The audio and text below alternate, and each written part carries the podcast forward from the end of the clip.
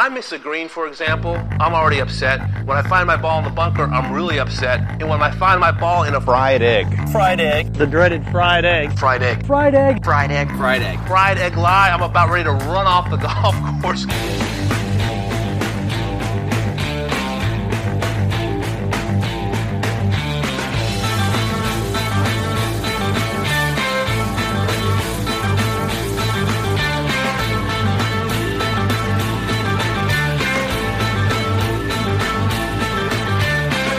Welcome to the Fried Egg Golf Podcast. I'm Garrett Morrison. I'm back from vocal rest, feeling pretty good. So, shout out penicillin and shout out to Andy for doing the intro to the last episode. Today's episode is the second installment of our Great Courses series. But if you're starting here, that's fine. You don't have to listen to these in any particular order. They're basically deep dives into some of the best and most influential golf courses in history. The first one was on the old course at St. Andrews, and this second episode will be all about National Golf Links of America. This course was designed by Charles Blair Macdonald during the first decade of the 20th century, and it opened in 1911. Many would consider it the first truly great American golf course. There are a couple of other options for that title, but this is really where American golf architecture came into its own. And it was a site of some incredible innovations in both design and agronomy. My guest for this episode is Chris Millard. Chris is the co author, along with Anthony Edgeworth, of a history of NGLA that was published in 2016. Chris has been a friend of Fried Egg Golf behind the scenes for a few years now, and I'm very excited to have him on the podcast for the first time today. Now, if you like this kind of content, I think you would love Club TFE, our membership program. Club TFE offers a number of benefits like early access to Fried Egg Golf events and an annual member gift but the core of the offering is exclusive content. Our weekly course profiles are basically deep dives, just like this, into noteworthy golf courses. So if you enjoy this episode, I can just about guarantee that you would enjoy the stuff we're publishing on our member site. Go to thefriedegg.com slash membership and get Club TFE for yourself or for someone else who loves golf. All right, before we get into my conversation with Chris Millard about National Golf Links of America, a quick word about our sponsor for this episode, Club Champion. Club Champion helps golfers of any skill level play better golf through custom fitted and custom built equipment. They have extensively trained master fitters who provide an in depth, data driven, tour level fitting process. And these master fitters have access to 50,000 hittable head and shaft combos, as well as 60 plus brands. This is truly a brand agnostic fitting. You'll go with whatever works for you. Doesn't matter what the brand is. These fitters also use industry leading technology like TrackMan and SAM PuttLab to really dial you in. And when they build the clubs, they build to the tightest tolerances in the industry.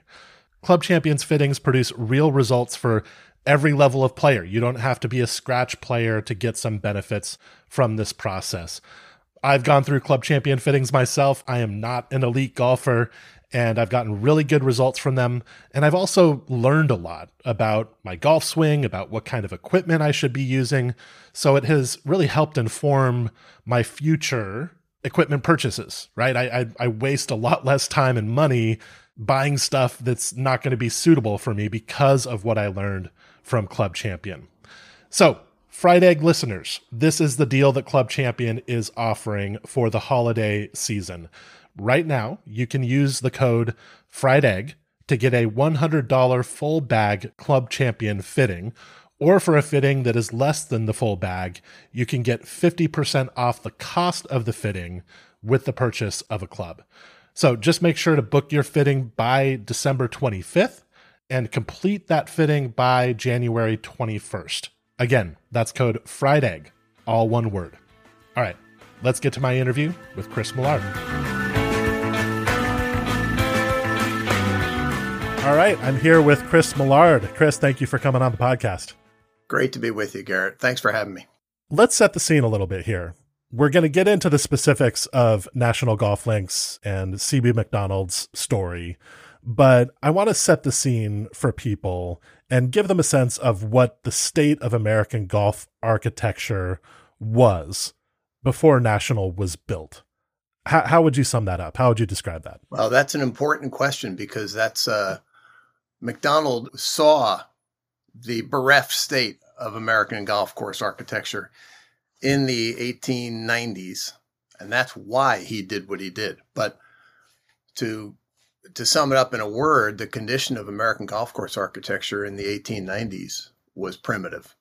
I mean, it was really things were very flat. Most places didn't have the resources or even the intuition to move earth in any way. And the inclination, therefore, is to build golf courses that are on easily managed plots of land. So things were, golf was played in fields. Fairways were essentially massive, long rectangles. Bunkers would kind of just go geometrically across the fairway or into the fairway. Greens, you know, it's funny now, most greens have kind of a rounded attitude. Mm-hmm. Back then, everything was flat, and most of them were square and it was an extremely kind of boring, repetitive, geometric exercise. There was there was no art.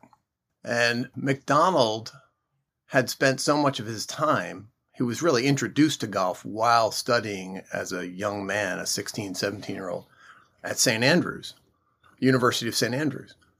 And he saw, he was introduced to golf over there he didn't know a thing about. I'm, I'm, probably jumping ahead a little too much, but he didn't know anything about golf until he got to St. Andrews as a 16 year old. Was introduced to the game the first day he ever saw golf. He thought, "Wow, this is terrible. What a lousy game." He compared it to something as boring as Tiddlywinks. And then a few days into his stay, he kind of his grandfather got him a set of clubs, got him acclimated at the old course, and he saw the grandeur of the golf course architecture over there. And of course, a lot of that was driven by nature. So he comes back to an America that was largely bereft of golf. Certainly, Chicago, where he lived, was entirely bereft of golf. And he thought, you know, if if golf is going to have a chance in America, it's got to have that same style, the same feel and challenge and natural influences that I just saw in my years in Scotland. And he was cocky enough and arrogant enough to say, I am going to design a golf course that will not only please me and my friends, but it will be the paradigm for all future golf course architecture in America and give America its its actual its its rightful game as opposed to this rectangular thing that was beginning. And um, he did it. That's the beauty of Macdonald. Yeah, he was arrogant. He was prickly, but he did exactly what he set out to do. He gave us the DNA for American golf. Where did Macdonald come from in the world? What was his kind of social status, uh, location, that question. kind of stuff? You know, a lot of people, uh, a lot of people assume because he was um, so definitively important in the formation of American golf, people assume he was American. He was actually born in Canada. And um, he was raised in Chicago. And in the, the, his actual birth date, we make a point of it in the book. Um, his actual birth date is in dispute. There are several indications he was born in 1855. There are several 1857. um, I went with the one that I found most often. I went with 55 because that's the one that most people have used. But even in some of the family's own documents, they have 1857. So it's up for dispute. Um, when he was 16, his father decided the best thing for young Charlie would be to go to St. Andrews and get educated at the University of St. Andrews and live with the grandfather who was a professor at the University of St. Andrews.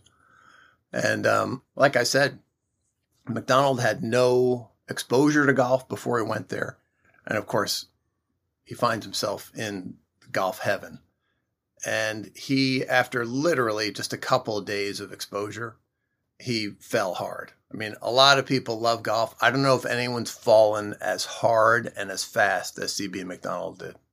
What was his personality like? You've given some indications of that so far, but but you know, what do we know about what he was like as as a guy? He was confident beyond compare. He was also, you know, take confidence one step further. He was arrogant. Um, he knew he was right, and you know what? The thing is, he often was. That's that's the funny thing. I guess it's not bragging if you deliver. And he was right on so many things. Um, and I'll, a little aside, I'm, I'm backing that up. He was concerned when he came back to America that somehow golf course, that golf itself, both its courses and its rules, would be Americanized. And he was concerned about that. He didn't want that to happen. He knew that if that happened, we'd have a lesser game than the one he had seen over in Scotland.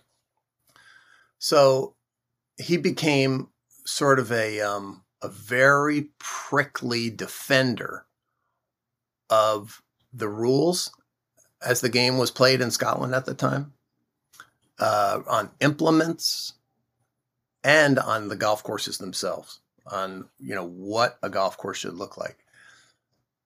That's a that's a big. You have to have a pretty big ego to think that you can be the guy who does all this for the future, for the posterity of golf in America. He did all the above. Um, he was beloved. His he had, in fact, there's a section in the book where we talk about his death, and the club wrote its own. The club essentially wrote a letter to the members mourning the death of their founder, and they talk about what he was. That he was an autocrat. That he was um, he was arrogant. He was argumentative. Um, he was persuasive. And then they say, but above all these things, he was a friend. And he had this incredible ability to uh, aggravate and irritate people. But those same people never turned their back on him. They were still attracted to him. So he had this amazing charisma and power and confidence that he never lost in, in his whole life. He was a, um, and I make the point, he not only had all these people at national and all throughout all strata of golf all over the world among his friends. Um, the game really never had a better friend. With without CB Macdonald, golf in America does not exist as we know it today. It may have ultimately we may have ultimately gotten there, but he saved us a lot of headaches and a lot of lousy golf courses along the way he became a very good player too, although he took up the game, you know, a little bit later than a lot of, say, prodigies uh, would. He ended up becoming a very expert player. What what were some of the highlights of his That's playing exactly, career? You're exactly right. He became a good player very quickly, and he was exposed. You know, I I conjecture. I, I don't even know if I make this conjecture in the book, but I believe the first lesson he ever took in golf was from old Tom Morris. And he was very close with young Tom. They were very good friends. And by the end of Macdonald's stay in St. Andrews, um, he was contending with that kind of crowd, with young Tom and the other young bucks that were coming up around Scotland at that time. And there was, you know, by the time he was probably in his mid 20s, he could give anyone in the world a good game. He was that good. And of course, as I'm sure you know, you know, he won the first United States Amateur Championship. Um, had a, a couple other close finishes. In fact, you know, his some of his close finishes that came before his win really were the impetus for the creation of the USGA. Um, you know, we've to this point we've really only talked about the game and golf course architecture.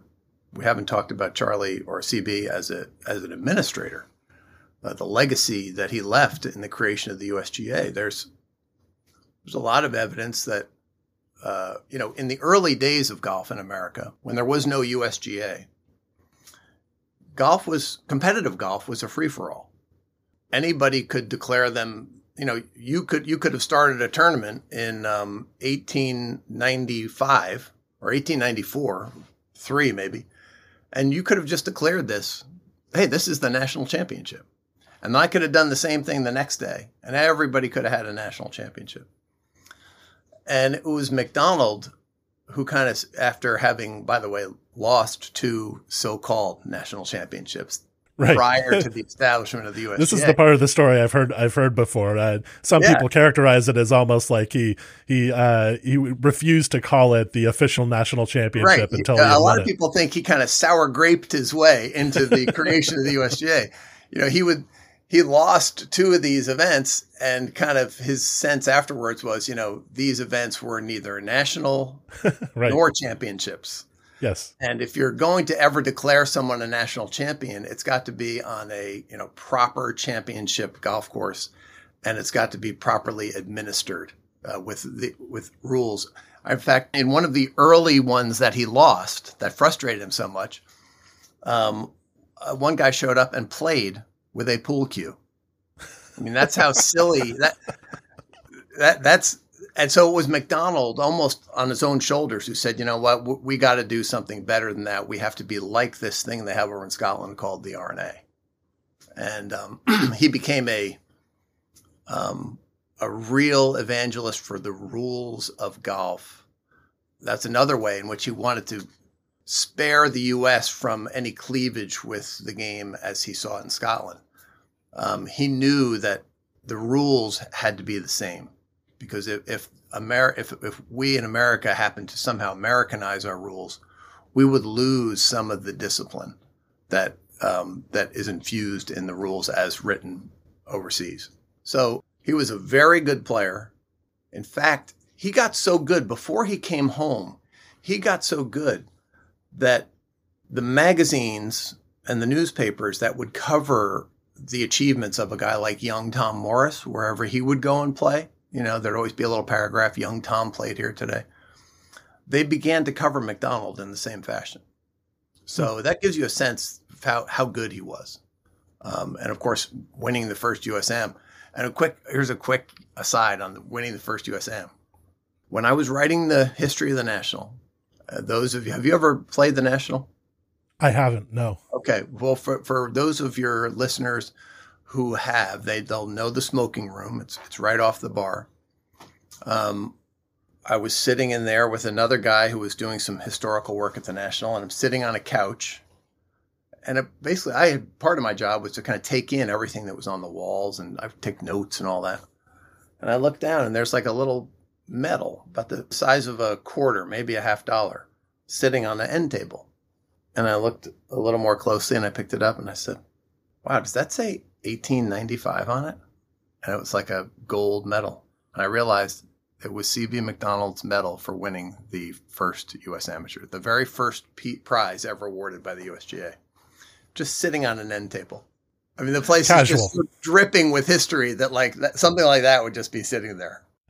Well, CB Macdonald is such a, a, fascinating subject in himself. You know, he's he's he's as charismatic uh, in in death as he was in life. Right? It's it's hard not to just keep discussing him. But of course, our focus is uh, national golf links, and so we'll skip over some interesting parts of Macdonald's life to to to hasten to the national. Let's get into some of his ideas about golf architecture. My understanding is that as his playing career declined he became more and more keenly interested in architecture. And one of his key inspirations was actually a series of articles in Golf Illustrated. This series of articles I regard as, as one of the most important moments, one of the most important artifacts in golf architecture history, but people I don't think generally know a lot about it. So, could you tell me about this discussion that happened in the pages of Golf Illustrated and yes. what uh, Macdonald took away from it.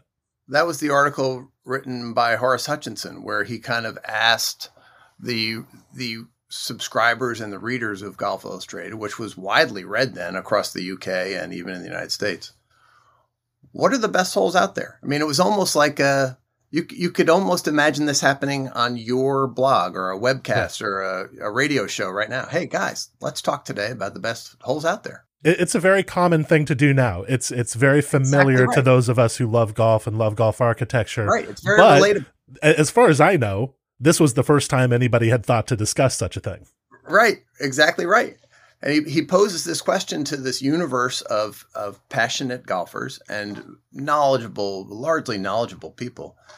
And um, the answers come flooding in. And Macdonald reads this article and says, says, you know, let me take a step back. At that moment, when that when that article came out, golf in the UK was being played against land that had been shaped by nature, and then golfing men came onto it and played their game. Macdonald read this list in the in the article and said, "Wait a minute. I see this list of golf holes, and by the way, I agree with all of them, and I might even have some other uh, additions that I would add to this list. But I wonder if you look at this list and you think about the elements that form some of the holes they're talking about, and we'll t- maybe talk about the Redan at North Berwick. That was that was on the list. Macdonald says to himself, "Yeah, these are great holes. These are the holes that deserve to be singled out as great.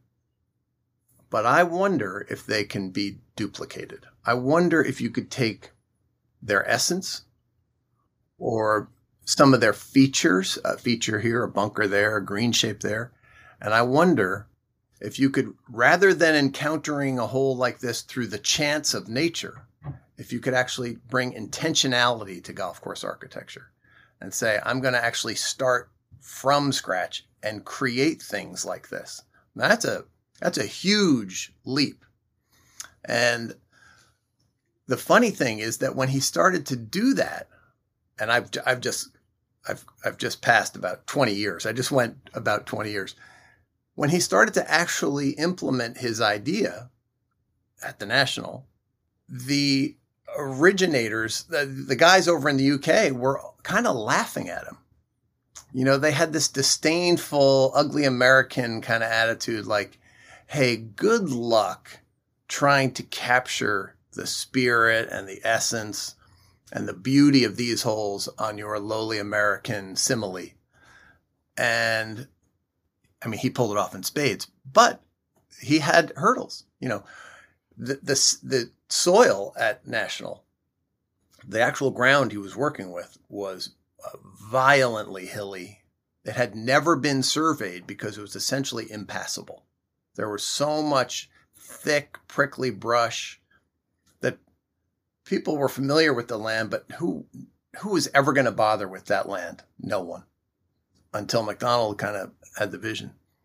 Um, what Macdonald didn't realize is that under when he finally cleared all of that brush and was left kind of with the naked land, how sandy he didn't he he knew he wanted sandy soil, which is why essentially why he moved from Chicago to New York eventually, because mm-hmm. that was he he felt like it was going to be in Long Island or in New England where he was going to find that sandy soil, and that's really what brought him. I mean, he did get a job with a R.H. Thomas and Company in New York, but I think he went east precisely because he was on the hunt for the perfect sandy soil, and what he didn't realize is this gift of very sandy soil was also extremely difficult to grow grass on.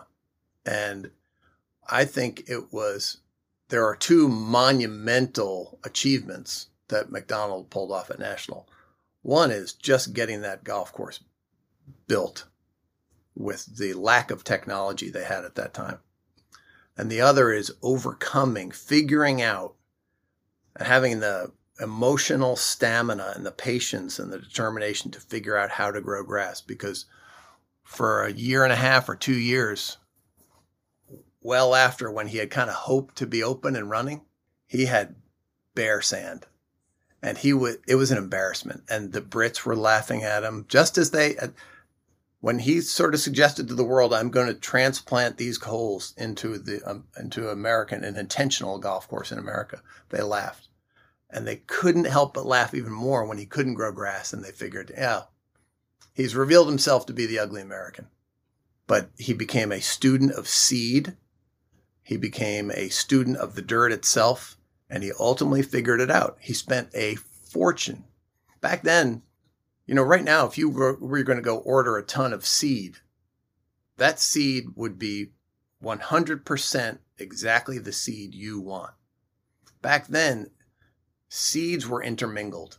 You might have ordered, you know, 500 pounds of a certain seed. There were probably 50 or 100 pounds in there of other of other seeds. It just wasn't that well organized. And he didn't know that. He also didn't know that even though Long Island seems to be sort of on the same longitude or latitude, I forget which one. It seems to equate to England and Scotland, kind of. It really doesn't. It's, it's got a it's got a very different climate, different humidity, and the the soils in Scotland are far more akin to the soils up like where Bandon Dunes is, and that's a very different climate than the New York metro area. And so he finally figured that out. And once he figured all that out and he was able to really grow the grass the way he wanted, um, the, the rest was history. And uh, one of his friends and frequent um, sort of dinner companions and visitor to the National was a guy named George Crump, who was also trying to build a golf course, Pine Valley, in extremely sandy soil. And he came to Macdonald and basically said, How do you do this? And Macdonald basically showed him, I've, I've been down a long, hard road. I'll tell you how to do it. And uh, he saved Crump a hell of a lot of time at Pine Valley. They still had a hard time at Pine Valley, though. That Very. was, uh, and it, it's interesting that these two kind of, uh, you know, giant accomplishments of American golf architecture in National and Pine Valley, these are kind of the two pillars of, of that period of of golf architecture in America both had a, a, a pretty similar problem when right. it came to actually getting grass on the golf course. Now, I, would like to take a few steps back here. Uh, you know, we've we've gotten to the point where the course is uh, has been built and is being grassed, but I'd like to go back to you know how how it came about, how it became possible to build this course and some of the architectural ideas that went into it. So, um, let's talk for a minute about ideal holes coming from this this uh, discussion that happened in the pages of Golf Illustrated, where where something in Macdonald's brain kind of clicked and said, "Okay, these are the greatest holes. How can we get something like this in America? Well, we can adapt some of these ideas, or maybe we can replicate certain holes." Yep. So, h- how did he research his ideal holes? What what did he do to kind of find out about them? Th- that's a great question. He he set up like a war room in his office in New York City. All of this is totally incredible, by the way. Like the the the way that he attacked all these problems is just like uh, it, it's it's amazing what it he did. Sorry, sorry to interrupt, but it just no, strikes no, no. me like this guy was an absolute psycho. He just he he took everything he did with this project so seriously and yes. and just went after it. And he would not. He just wouldn't be denied. And this is a guy, by the way, who had you know a big job. Um, he had a lot of other responsibilities. He had two children, and um, you know he made this his life's work and it worked. That's the amazing thing about it is every corner, every time he challenged himself to take on something that was going to change the game, he did it. Yeah. So so he set up his war room for researching war room the in holes. the city. Yeah. He he himself between the time that that article came out and the time that the national they actually started buying the land for the national around 1906 is when they started buying the land for the national.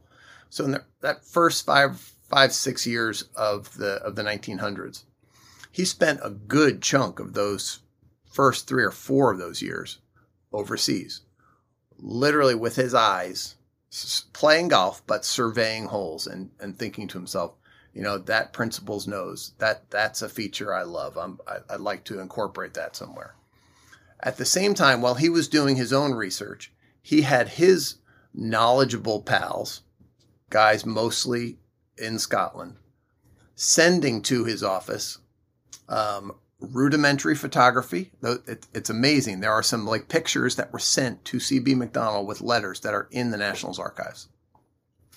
There are also sketches from some of his more artistic friends on like graph paper that kind of sketch out. They'll say, you know, here's here's what the road hole green looks like, you know, on and it'll it'll be, you know, um, one quarter inch to one foot scale.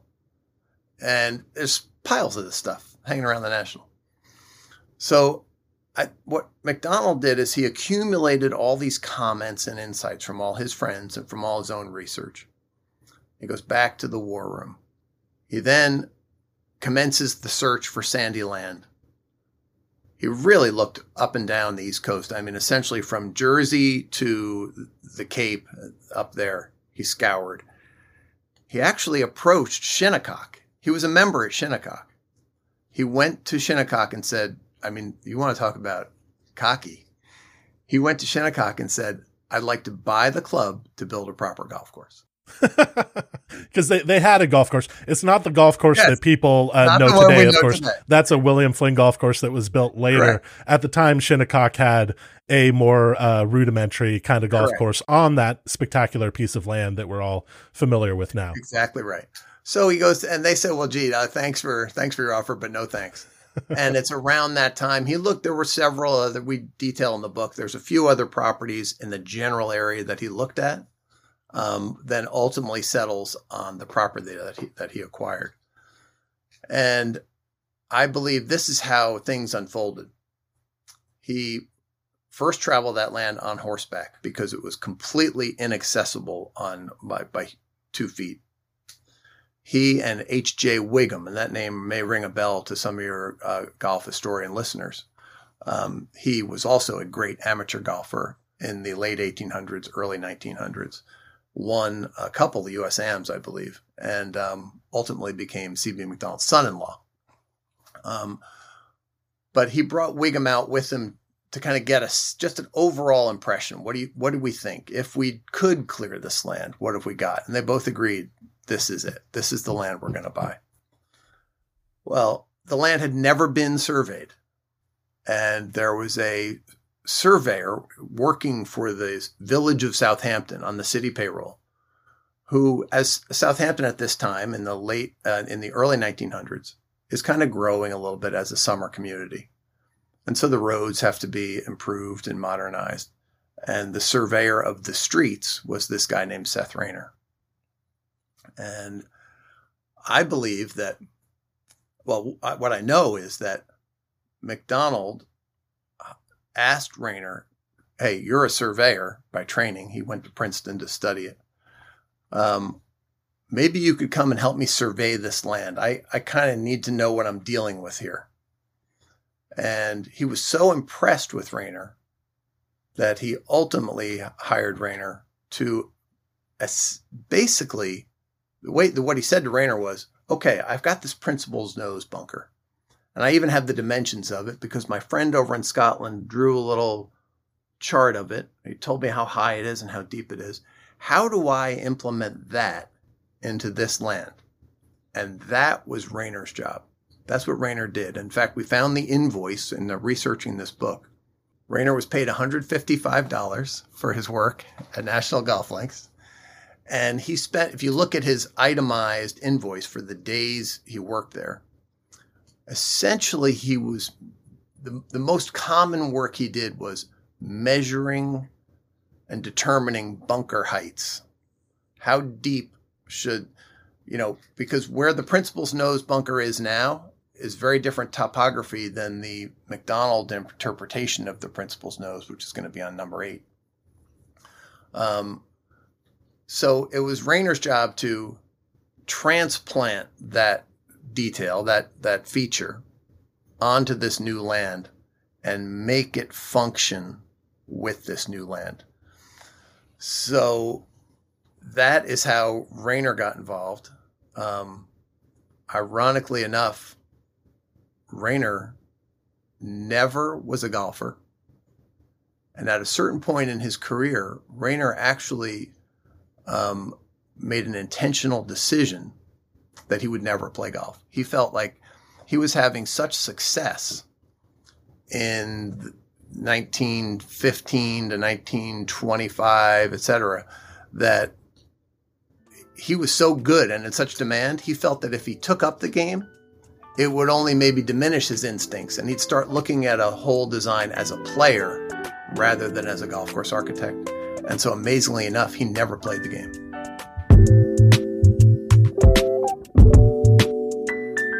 Our next partner for this episode is AG1.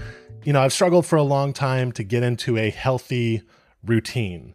And if you're a long-time listener, you might know that I've been drinking AG1 for most of this year. When I started drinking AG1 daily, I definitely noticed a difference in my general nutritional level. It gave me a good way to start the day, get off on the right foot, and know that I had so much of what I needed covered. That's because AG1 is a foundational nutrition supplement that supports your body's universal needs like gut optimization, stress management, and immune support. Since 2010, AG1 has led the future of foundational nutrition, continuously refining their formula to create a smarter, better way to elevate your baseline health. My favorite part of AG1 is just how easy it is to work it into your day to day. You know, my problem in the past with diets and various nutritional schemes is that I just haven't been able to stick with them because they've been complex or unpleasant. With AG1, that's totally different. You know, you, you, wake up in the morning, or at least I do. I wake up in the morning and I get a little bit of water. I add some AG1 to it. I drink it and I get an immediate boost. I, I immediately feel a sense of well being. And that has been really easy to stick to every single day. So that's why AG1 is the supplement I trust to provide the support my body needs daily. And that's why they've been a partner for so long. If you want to take ownership of your health, it starts with AG1. Try AG1 and get a free one year supply of vitamin D3K2 and five free AG1 travel packs with your first purchase. Go to drinkag1.com slash the fried egg. That's drinkag1.com slash the fried egg.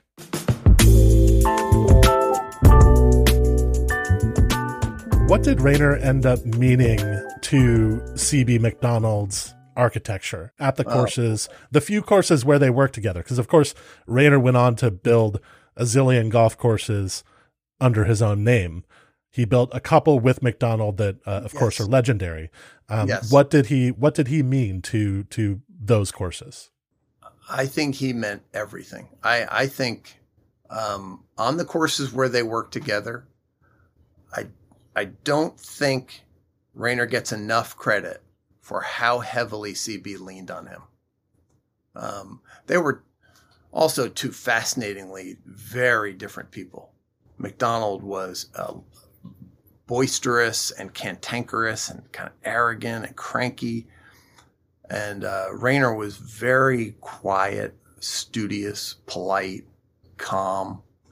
I interviewed Raynor's uh, grand niece. She's still, well, I wrote this book came out in 20, 2015, I think. So at that time, his grandniece was living in Southampton. And she said she remembered her mother talking about how occasionally Raynor and his family would go off to this little cabin in the middle of nowhere, miles and miles away from the National, because he knew that Macdonald couldn't get to him there that he could have just he could have a little bit. he had some peace and quiet, right? and the and the grandniece talked about how you know she would see uh, you know her great uncle. I guess that's what it was. Um, you could see him. The burden would come off his shoulder as they would just sit by a fire and you know chat, and that's all Ra- Raynor really wanted. Um, so, and the other thing is in the book, there's this discussion where uh, this this illustrates well what Macdonald thought of Raynor. In the 1920s or 30s, You know, Macdonald does um, Chicago Golf Club in like 1894, somewhere around there. I know he does the, you know, the, the World Fair comes to Chicago and he lays out a few holes. That's fun. Then they go to uh, Lake Forest. Then they go to Belmont and they do they do nine, and then they later on add another nine, and that's the first 18 hole golf course in the West. Then years later, Chicago Golf Club reaches out to Macdonald and says, "Hey, we're thinking about having Seth Raynor come in and kind of modernize what what you built all those years ago. Would that be okay with you?" And Macdonald writes back that um, yes, it would be okay with me, but under one condition. And that condition is that you do everything he says. now, for Macdonald to defer to someone, you know, we, we've talked about what a, what a towering ego he had. For him to defer to someone with that kind of respect, you know, one condition, you do everything he says. That's all you need to know about what Macdonald thought of Raynor's understanding of golf course architecture. And he's very tender about Raynor in his in his writings. Uh, of course, uh, Seth Raynor ended up dying in 1925 or 1926, uh, too young, and right. And uh, and Macdonald was clearly affected by that and and wrote about it. And so their friendship was clearly very strong, even though they were very very different people and Macdonald could be a uh, a difficult person whereas Raynor by all indications yep. was the definition of not a difficult person um, and, and, by the way to put to put a somewhat romantic or poetic exclamation point on all that um, they are buried feet from one another in the Southampton cemetery I didn't know that, that. that's incredible wow okay so getting back to national golf links of course you had these two enormously talented men, along with some other talented companions, laying this course out, trying to build the great American golf course, the first truly great American golf course. And when I say that, by the way, I want to mention, you know, the way we've characterized this, uh, the history of American golf architecture to this point is very general. There were some outstanding courses yep. in America before National Golf Links. It's not yep. like it was a complete wasteland. Myopia Hunt Club, Garden City are often mentioned as Absolutely. among the best courses of the pre-national era and those are still incredible golf courses and and so you know we we don't want to paint with too broad of a brush here national was clearly on a different level however and it wasn't uh, important to to uh, you know kind of changing the history of golf architecture You're exactly right one thing about it that it had that previous golf courses in America didn't have was funding like big time funding big money to allow this piece of land, which was in some ways well suited to golf, but in other ways was a little bit difficult and required some work, that allowed this piece of land to be turned into an excellent golf course.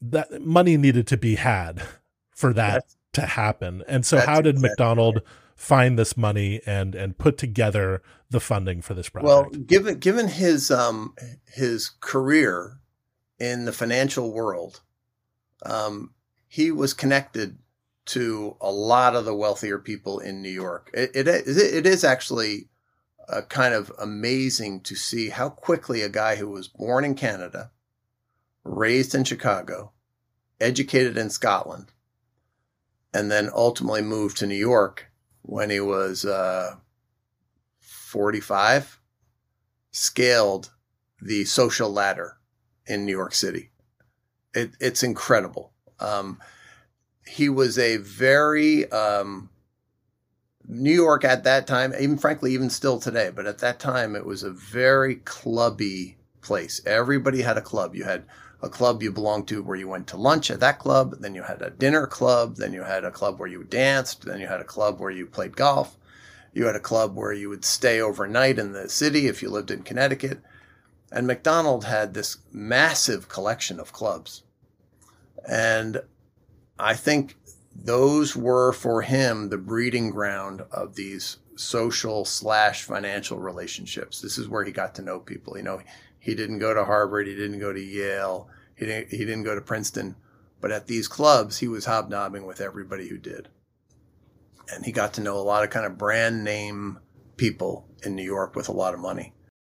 And when he set out to do the national, he looked for 60 men, each of whom could put up uh, a thousand bucks. So we're talking about $70,000 in 1905 ish money.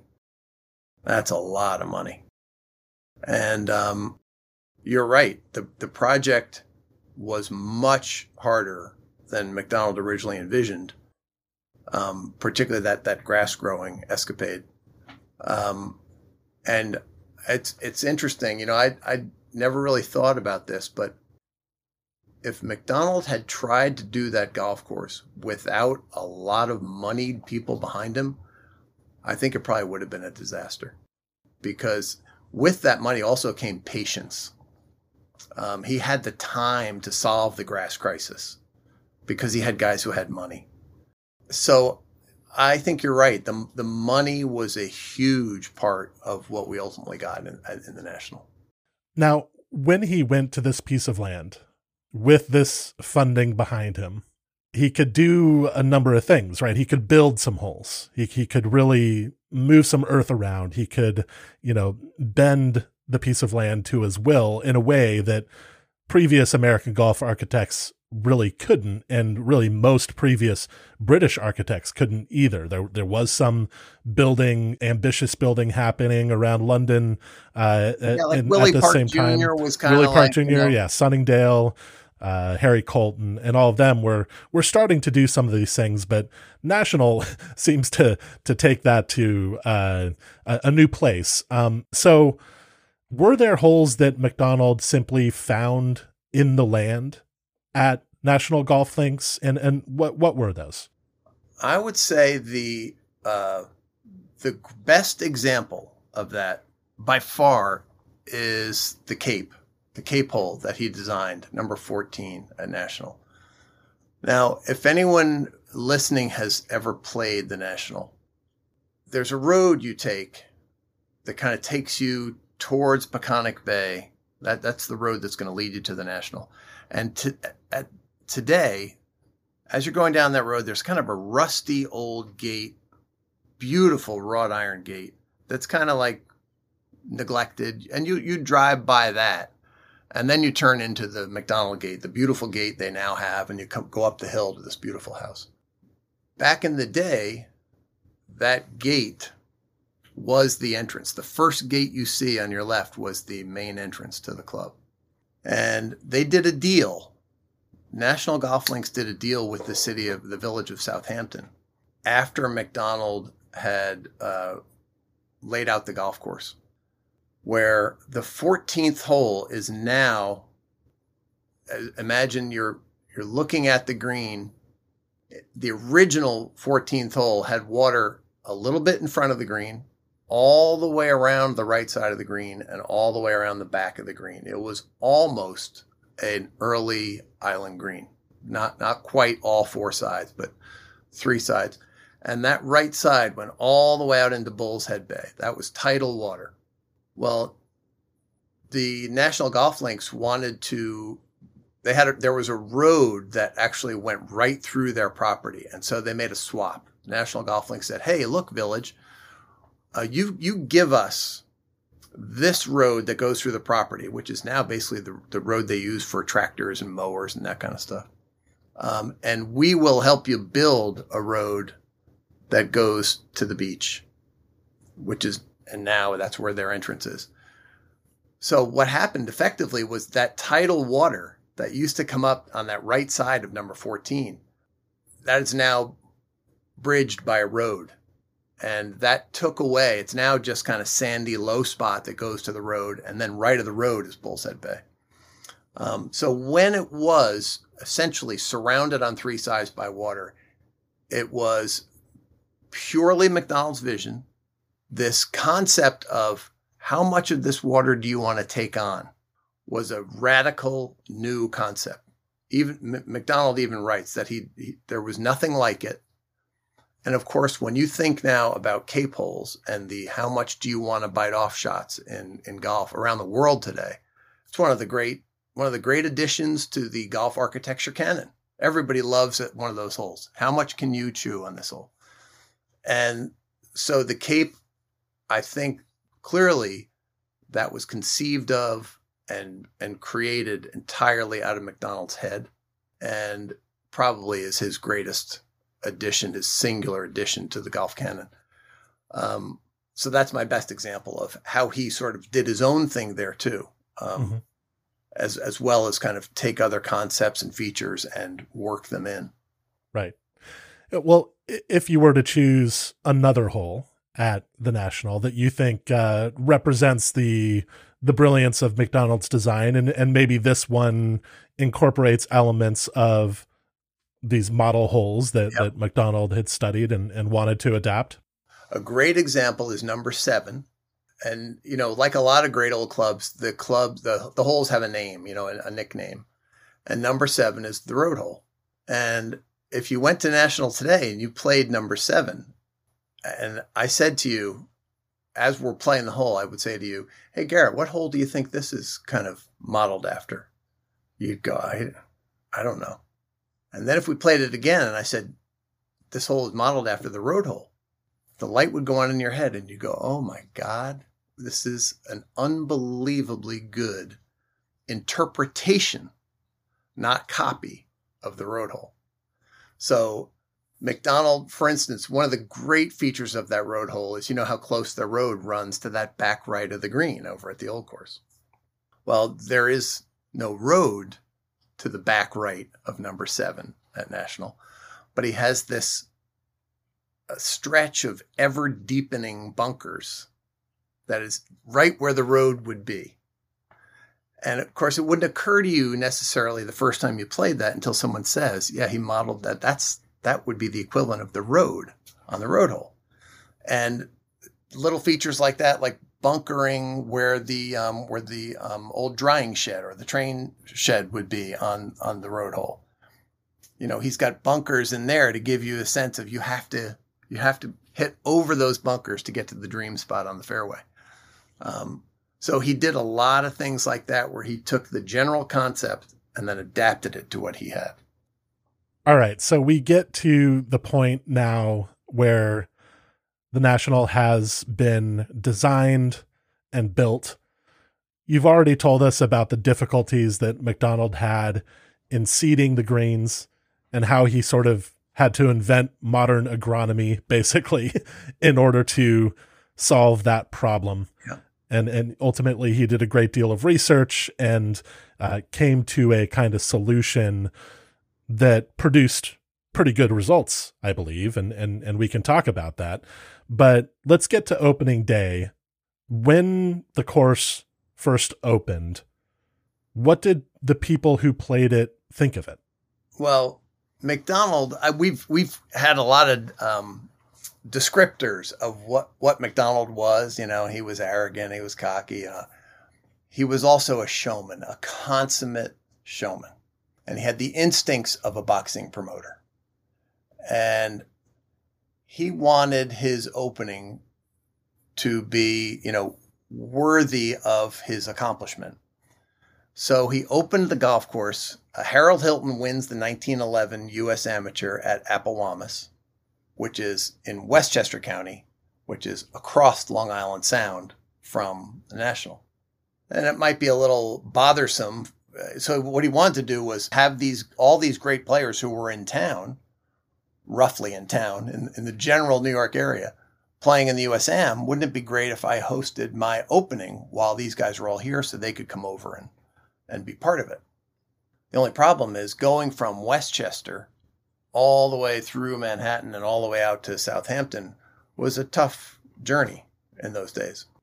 So he got a, with the instincts of a promoter, he got a great idea. He had a member uh, and a friend named C. Ledyard Blair who had a yacht, a sailing yacht called the Diana, which was the envy of sailors all over the country, highly regarded as the most beautiful sailboat extant. So Macdonald figures, I got an idea. Why don't we have him sail the Diana over to Westchester County, where the guys are wrapping it up at Apawamis, and we'll get all these big name guys, the Harold Hiltons of the world, to get on the Diana, and we'll sail them over to the shores of the National And I mean, they'll make an, a triumphant entry that'll get attention alone that they were sailing over on the Diana. And then they'll go play the, the national for opening day. And so that that's how that's how and when he actually opened the golf course in September of 1911. And um, I believe they had kind of an informal little tournament, and Harold, you, it couldn't get better than Harold Hilton winning. And mm-hmm. so Harold Hilton followed his U.S. amateur win with winning this event. So it was a perfect, uh, you know, perfect way to open things up. What were some of the early reactions to the golf course? What did people say about it? You know, Macdonald, again, another descriptor that I haven't really used is Macdonald, and in addition to all the things we've said, he was also uh, an unbelievably detailed publicity manager.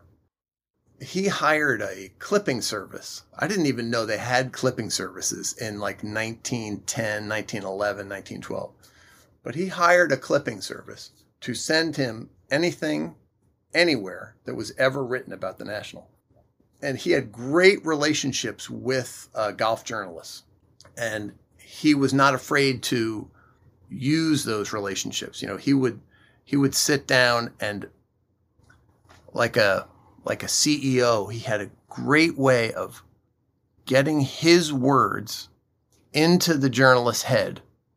And then the journalist would literally spit those words out. Like there are things that you read. If you read his biography, for lack of a better term, the book he wrote called Scotland's Gift Golf. If you read that book and you learn about what Macdonald felt about architecture and his golf course, the National, and then you go and you read these clips. So, you know, a lot of these clips are in the archives at the National.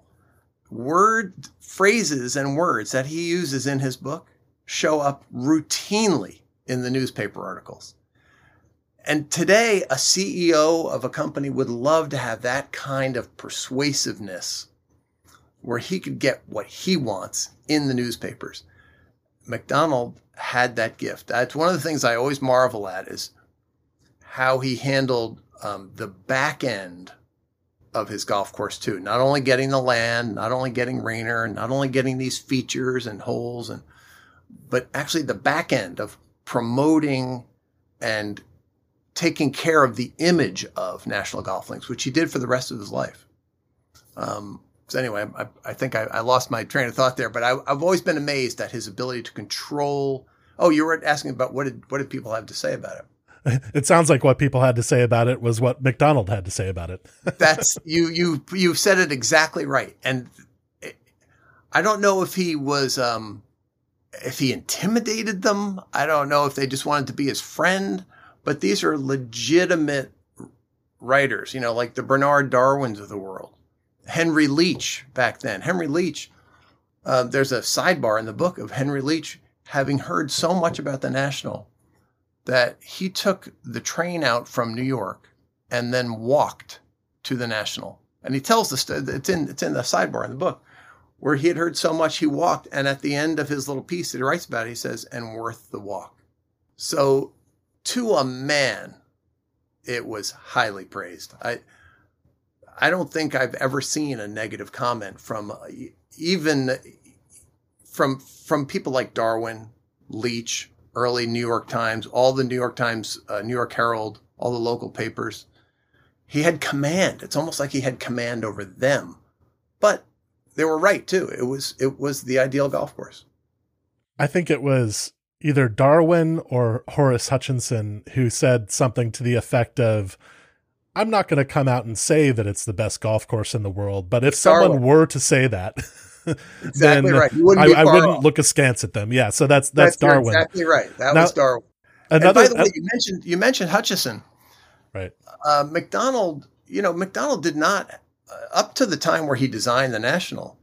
He really hadn't done a lot of golf course architecture. I mean, he did the the the variations on a theme with Chicago Golf Club, you know, the Lake Forest, then the Belmont. Um, and he hadn't executed a lot of golf course architecture. He'd played a lot, he'd studied a lot, but he hadn't executed a lot. Um, and he asked Hutchinson one time, you know, I struggle a little bit with greens, which with, with designing a green. How, do, how should I think about this? And Hutchinson said to him, Take a handful of little stones and drop them. And he goes, However they fall, however nature determines that they should come to rest on the ground, that, that's how your humps and bumps in the green should look. And if you look at, you know, when you play the national and you have that in your head, you can see it. You can see where Macdonald took that advice, and you can see these humps that are exceedingly natural, but clear, clearly put there. And that's one of the beauties of how Macdonald took input from so many people.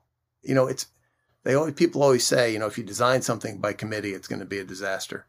In in a way, this was designed by committee, but it was just all this information fed into Macdonald combined with the info he already had and tips like that from Hutchinson. Just drop the pebbles and all, all this advice was filtered through Macdonald. I think that's probably the key. If it were designed by committee in the way that people usually mean when they say designed by committee, everybody would have to come to an agreement on certain things and maybe some quirks would get flattened out but this was all mediated through Macdonald and so ultimately it was right. it was his product and and it's interesting that the parallels to Pine Valley because George Crump really did the same thing there taking in all this advice from the best minds in right. golf architecture at yeah, the time exactly right and uh and and channeling them into this one course and to an extent you know Macdonald kind of did it did it first at the national. I, I, love that story about the pebbles too.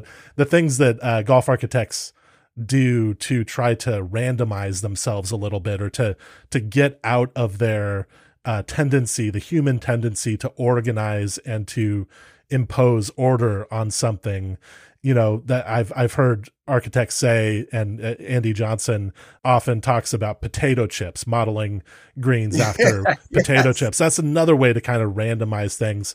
This Pebbles story is is another iteration of that kind of uh, way to get out of your own head and right. and produce something that's sort of natural, right?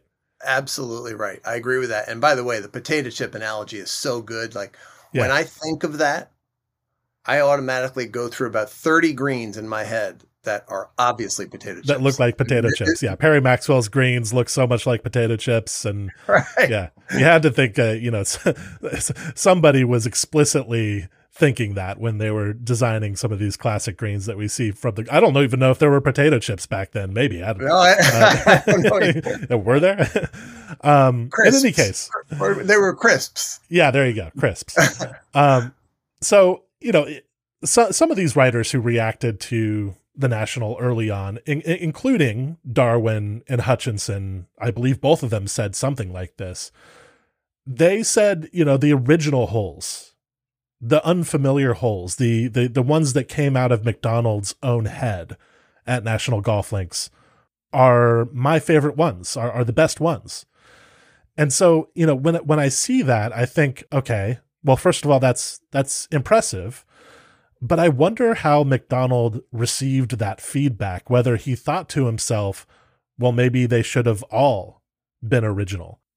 Is there an argument that National Golf Links would have been an even better course wow. if all of the holes had been original? Wow. So I've been I've been mired in thinking about uh, the National since I got the assignment to write the book, which is 1911, uh, uh, 2011 and the book came out in like 2015 or 16 and so i've been think i thought about it all those years all day every day and i think about it a lot since. I've never thought about that question. It's a hell of an idea. You know imagine if on that piece of land he had just taken his own ideas and put them in the land what would we have Right. It, it's a little bit, it feels almost a little bit blasphemous to, to think about it in that way. But right. I, I mean, part of this, part of the impetus behind this question for me, why I'm thinking about it, is that, you know, before this kind of renaissance in appreciation of CB Macdonald and Seth Raynor that I would say we're currently experiencing and have been experiencing for the past 10, 15 years. Before that, I think the common perception of Macdonald and Raynor was that they were kind of these transitional figures in American golf architecture, that they weren't quite fully formed in some way. that they were the people who allowed the Alister MacKenzies and the George Thomases, the Perry Maxwells, the William Flynn's of the later period of the American golden age of golf architecture to be truly original. They were the ones who kind of, you know, made the transition from the Victorian period to the golden age happen, but they themselves weren't truly high golden age architects because they were still reliant on those old models. I think well, I think that, that's that's kind of the argument that was there. Yeah. And I think that people think about it differently now. But this thought experiment about would the National be better if it were 100% original to me relates to that overall debate about whether Macdonald and Raynor were truly like fully formed well, great here's a couple, Here's a couple thoughts on that. Yeah. One is the holes that he did interpret. You know, we call them the template holes that's a kind of a demeaning name because that almost sounds like they just took the exact same thing and just did it time after time.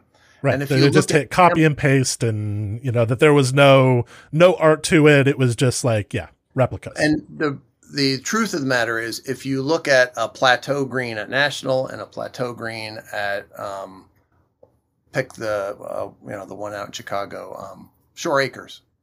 You know, if you if you look at the Country Club of Fairfield and Yale, and you look at the, um, you know, pick your pick your template hole, they're different, and they're they are suited to each place.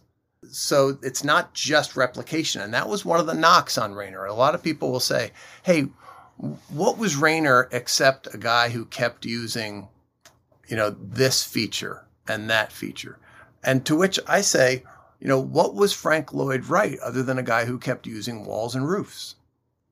I mean, that you you only have so many things you can work with, and nobody ever worked with them better than Raynor and Macdonald, McDonald and Raynor. Um, you know, you're you're gonna have fair, you're gonna have tees, fairways, hazards, and a green. That's pretty much. It's like a, you're gonna have a floor, you're gonna have windows, you're gonna have walls, and a roof. Who does it better? I mean, there's a lot of people who designed houses. Frank Lloyd Wright is set apart. Why? Because of the vision that he had and the way he used those common features. And that's Macdonald and Raynor. They had a, a, unique vision and they used those features in an artistic and challenging and golf knowledgeable way. Um, I would also say this uh, to your question, to the question you were asking about what if Macdonald had done the national entirely on his own?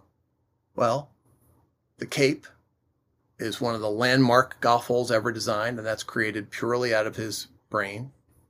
The Redan at National is arguably the best Redan in the world. In fact, when the golf course opened, the head professional from North Berwick came over to play it and proclaimed the Redan at National to be better than the Redan at North Berwick. Was this Ben Sayers?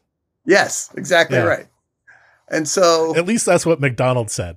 Yeah, exactly. I've, I've always looked at that part of the Macdonald's book and been like, "Wait a minute, did did Sayers right. actually say that, or is this just Macdonald?" And who's and who's going to track down Ben? Exactly. Yeah. Who's, who's going to confirm Macdonald that? Did operate like that a little bit. Yeah. Um, I mean, I, I I don't I don't discount that that opinion either, right? The the the National Redan looks absolutely amazing, so I could see why why somebody might uh might react that way. It's unreal. Uh, it's I, it's one of the great holes. Uh, you know, their short hole is the six holes just every hole there is just magnificent. I mean, you can't. I don't know if there's a better golf course on earth. Um, I to me, if if I had one golf course that I could only play for the rest of my life, it would be the National. I, I would never ever tire of playing that place. Now, speaking of the National, historically, as as a a moment in golf architecture especially in America, that influenced future moments. What what did the National inject into the bloodstream of American golf architecture? How would you sum that up? Uh, I would say it um, it gave us a beacon. It, it gave the future of golf something here in America. You didn't have to go to Scotland to see what it should be like. You could now just go to Southampton, and that's the beacon.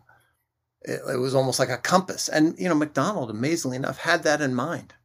I, I need to I need to build this not just for my friends to have a cool place to play golf. It's so that the world, that America will have something to look at, so that for the future of American golf course architecture, they'll know what's good and what's not. And here's here's good. That's it's amazing, and it turned out to be true. I mean, you, guys like Gil Hanse, um, Ben Crenshaw. I mean, two of the most in-demand golf course architects on earth. Their north star is CB Macdonald, Seth Raynor, and the National. So he gave us that foundation. He also gave us the sort of like, um, even though he was against or he feared the Americanization of the game, he gave America uh, an, an identity in golf. Like we were a golfing nation because we had the national. We were legit. And in a way, he kind of legitimized golf course architecture as an American thing as well as a Scottish or UK thing. Um, you know, they were all looking down their noses at him and they were giggling, you know, and those, you know, the, the ugly American will never get it done. Who is this Yankee who thinks he can pull this off, you know? Um, but when he did, they all kind of had to either shut up or write articles saying, hey, the guy pulled it off and this is incredible. So there's a real American thing there. And this whole, the concept of this American uh, element, this pride, this element of American pride is it goes throughout Macdonald's writing. In fact, the reason he called it the National Golf Links of America was because he wanted the club to be seen as some national enterprise, not as just a little club that, you know, a few guys from one little town played. He had this concept in his head of a national model and that's why he literally put it in the name. And he was ahead of his time. He, he wrote letters to his friends early, early on, 1910, 1911, saying, My desire is to make this club as national as possible. And therefore, I hope you'll help me in coming up with names of people from all over the country. And the first, I think the first 11 guys to join the National, the original founders. One of them was from Atlanta. Think about that. In 1910, 1911, Atlanta, Georgia to Southampton, that, that must have seemed like a, a frontier away. But he also, you know, he he saw St. Andrews as sort of a national club. He saw St. George's as a national club. And that's that's kind of what inspired him to have this national concept at National Golf Links. And that's why it's in the name. Well, Chris, thank you so much for this conversation. Really enjoyed it. There's a lot more to explore here. we could go on for another couple of hours, but uh, well, you, you call me anytime you want. I, I, I'm happy to talk about it. Oh, thank you. I appreciate it so much, and yeah, thanks for being on the podcast. My pleasure. Thank you, Garrett.